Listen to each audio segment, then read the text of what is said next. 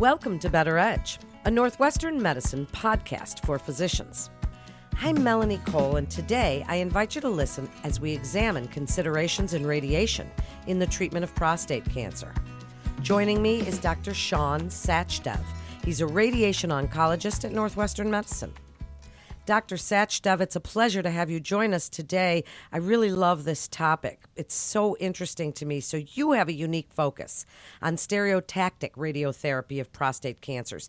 Tell us a little bit more about this focus and what's the main areas of your work? Sure thing, Melanie. It's a pleasure to be on here, and it's a pleasure to have the opportunity to talk a little bit about what I'm passionate about in my clinical work.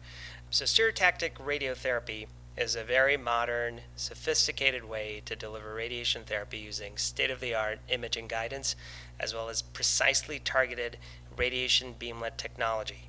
And in doing so, it allows us to deliver a laser like focus of energy exactly where it needs to go in the body, exactly where the cancer is. And while historically, as it was developed, it was used for other areas of the body now, with more experience in technological advancement and experience in how to use it, it also represents a very potentially powerful tool for treating prostate cancers in as little as five sessions of treatment. I started the stereotactic prostate treatment program at Northwestern, and I believe, you know, over time we've developed a very capable and sophisticated workflow and program, and now we have many successful outcomes under our belt. But of course, this is not a treatment like everything else in medicine that is right for every patient, or in this case, every man who has prostate cancer. For example, for the men who have more advanced forms of disease and for whom we may need to deliver cancer killing dose to the pelvic lymph nodes, this is not the ideal treatment. Then, a recent Journal of Clinical Oncology paper you authored discusses the significance of the right imaging for prostate cancer at diagnosis. Why is this important, doctor? Tell us about the best imaging solutions for prostate cancer. Well, as cancer treating physicians, one of our desires and challenges has always been to utilize a form of imaging that can show us exactly the amount of disease in the body and where it's located. That's particularly true for myself as a radiation oncologist because then I have the capability to use modern forms of technology to deliver cancer killing dose exactly where the cancer is situated.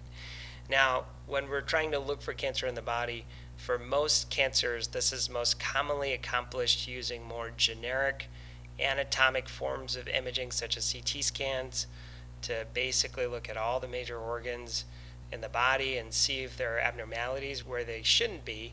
But sometimes it's unclear with these older scanning technologies if there's disease present or not, or if we're potentially dealing with an abnormality that isn't related to cancer. So ideally, you know, this is on our wish list. We prefer a tool that can light up, if you will, where the cancer is in the body. And fortunately for prostate cancer, there has been a lot of advancement in PET based imaging that can light up exactly where the cancer may be located. And PET stands for positron emission tomography, and that is generally a kind of technology that has been around for quite some time, but it has never been able to be utilized in a sophisticated manner as it is becoming currently for prostate cancer.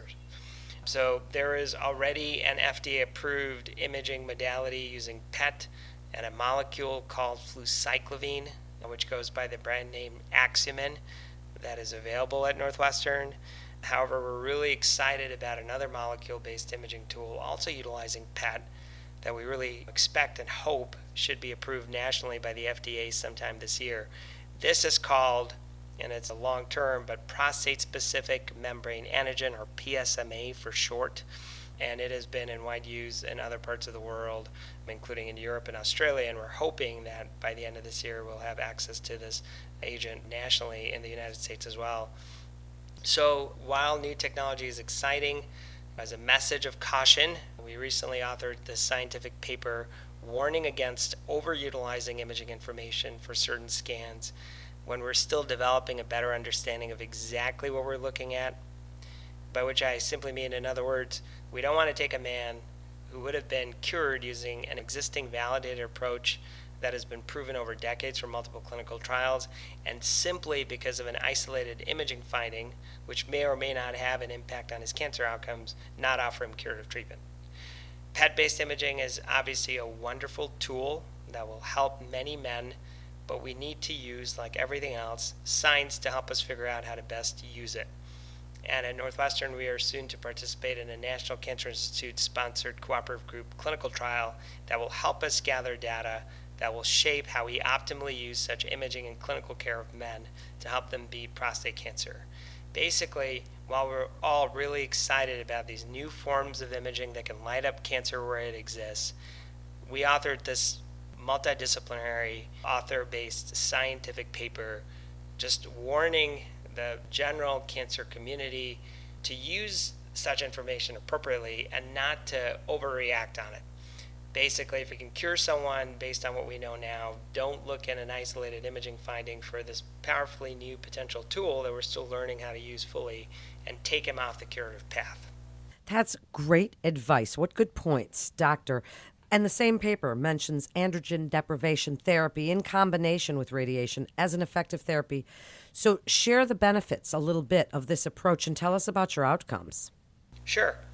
Androgen deprivation therapy, or ADT for short, is used in the treatment of multiple forms of prostate cancer, including localized disease, by which I simply mean all the cancer is still within the prostate gland, as well as when it becomes more advanced and metastatic, or it spreads throughout the body. And essentially, what androgen deprivation therapy is, is basically depriving, as the name implies, the prostate cancer cells from having a supply of testosterone, which is an androgen, which allows them to grow and to flourish. There are certain cancers in the body that are very influenced by hormones. There are uh, many forms of breast cancer, for example, that are encouraged to grow and to flourish in the setting of estrogen. And one of the most effective treatments that we have for those kinds of cancers is to deprive the body or to block the estrogen. The same is true when it comes to prostate cancer. When you take this powerful treatment and when you combine it with radiation therapy, it can allow a combinatorial synergy that lets the radiation treatment work even better, like a boost, if you will. And just like everything else, this is something that is a tool that needs to be applied to the right prostate cancer stage and for the right patient. For example, there are certain forms of prostate cancer for which radiation therapy alone works very effectively, and we don't need to use androgen deprivation therapy. However, for other more advanced forms of prostate cancer, the combination of the two has been shown from multiple excellent clinical trials that have been run over the past 10, 15, 20 years to improve essentially every important cancer related outcome that we worry about for cancers, including the chance of the prostate cancer coming back where it existed and the chance that it could spread elsewhere in the body. And most importantly, it's been shown to help a person live longer who has been diagnosed with prostate cancer. So, androgen deprivation therapy remains one of the most effective weapons that we have against cancer. And in the right scenario, when you combine it with radiation therapy, you can really improve all outcomes. What an exciting time to be in your field, doctor. So, you've also published work showing the benefits of postoperative radiotherapy for prostate cancer in JAMA Oncology. How's this found to be effective? Speak about that one. The two most common, well validated, and accepted ways of treating localized prostate cancer, which is again when the cancer is not spread more distantly elsewhere in the body to become metastatic, are one, removal of the prostate gland by surgery or prostatectomy, or two, radiation therapy that is delivered to the gland where it sits. Sometimes, when the first attempt is surgery, we discover at the time of surgery that the prostate gland was more affected by disease than we had previously imagined or predicted. Or after surgery, we can detect rising levels of PSA, which can be used as a disease marker. And that would show us basically that there may have been more disease left behind than we had anticipated, and that disease is now growing again. We can see rising levels of PSA. Just as a quick recap, PSA or prostate specific antigen is a protein or chemical that's released by prostate cells and prostate cancer cells.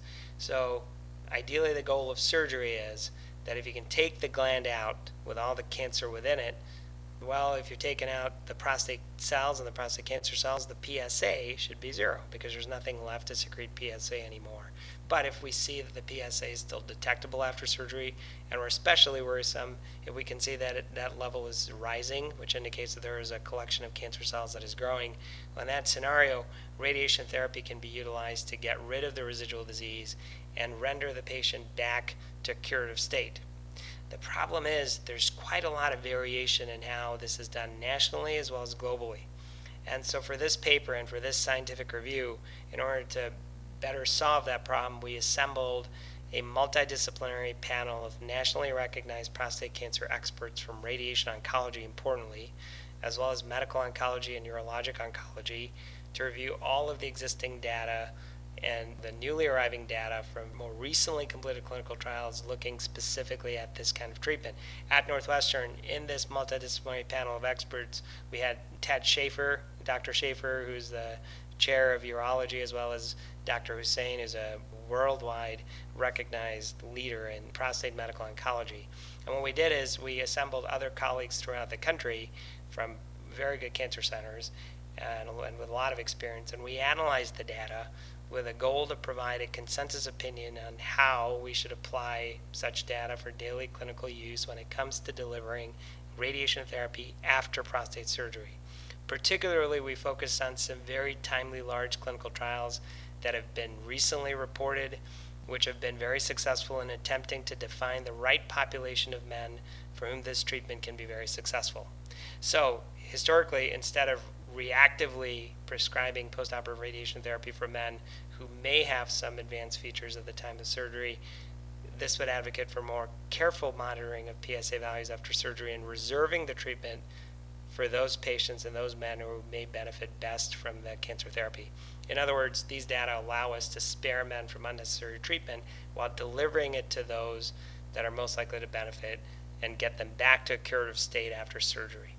What an important topic we're discussing today. So, Dr. Sachdev, before we wrap up, as a summary, is there anything else you're working on to advance diagnoses and treatment of prostate cancer that you want to share? What research excites you most, and where do you see this going? Give us a little blueprint for future research. And while you're telling us that, what do you wish more urologists knew about radiation oncology? Sure, Melanie. We have a lot of exciting research that is currently underway. So, the FDA recently approved a neuro oral form of androgen deprivation therapy that potentially has some benefits in terms of cardiovascular side effects as well as ease of administration. And we are currently working on some clinical trials that study the best way to combine radiation therapy with this newer agent.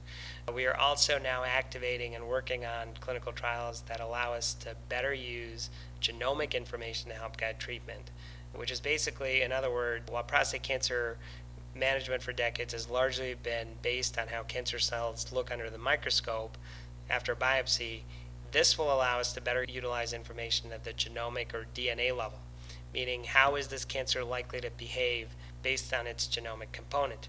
And several tests are out there in the market that are commercially available that exist currently for this purpose, but they require more rigorous scientific validation, and we have to best figure out how to act on such genetic information and, and, ideally define populations for whom we would either deliver more intense treatment or for the right people less intense treatment based on their risk.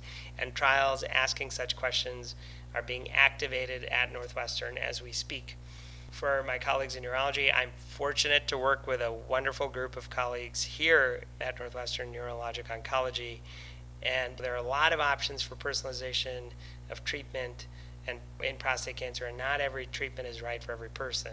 So, in order to benefit our patients the most, which is our ultimate goal, we have to work as a team to figure out which option is right for which patient.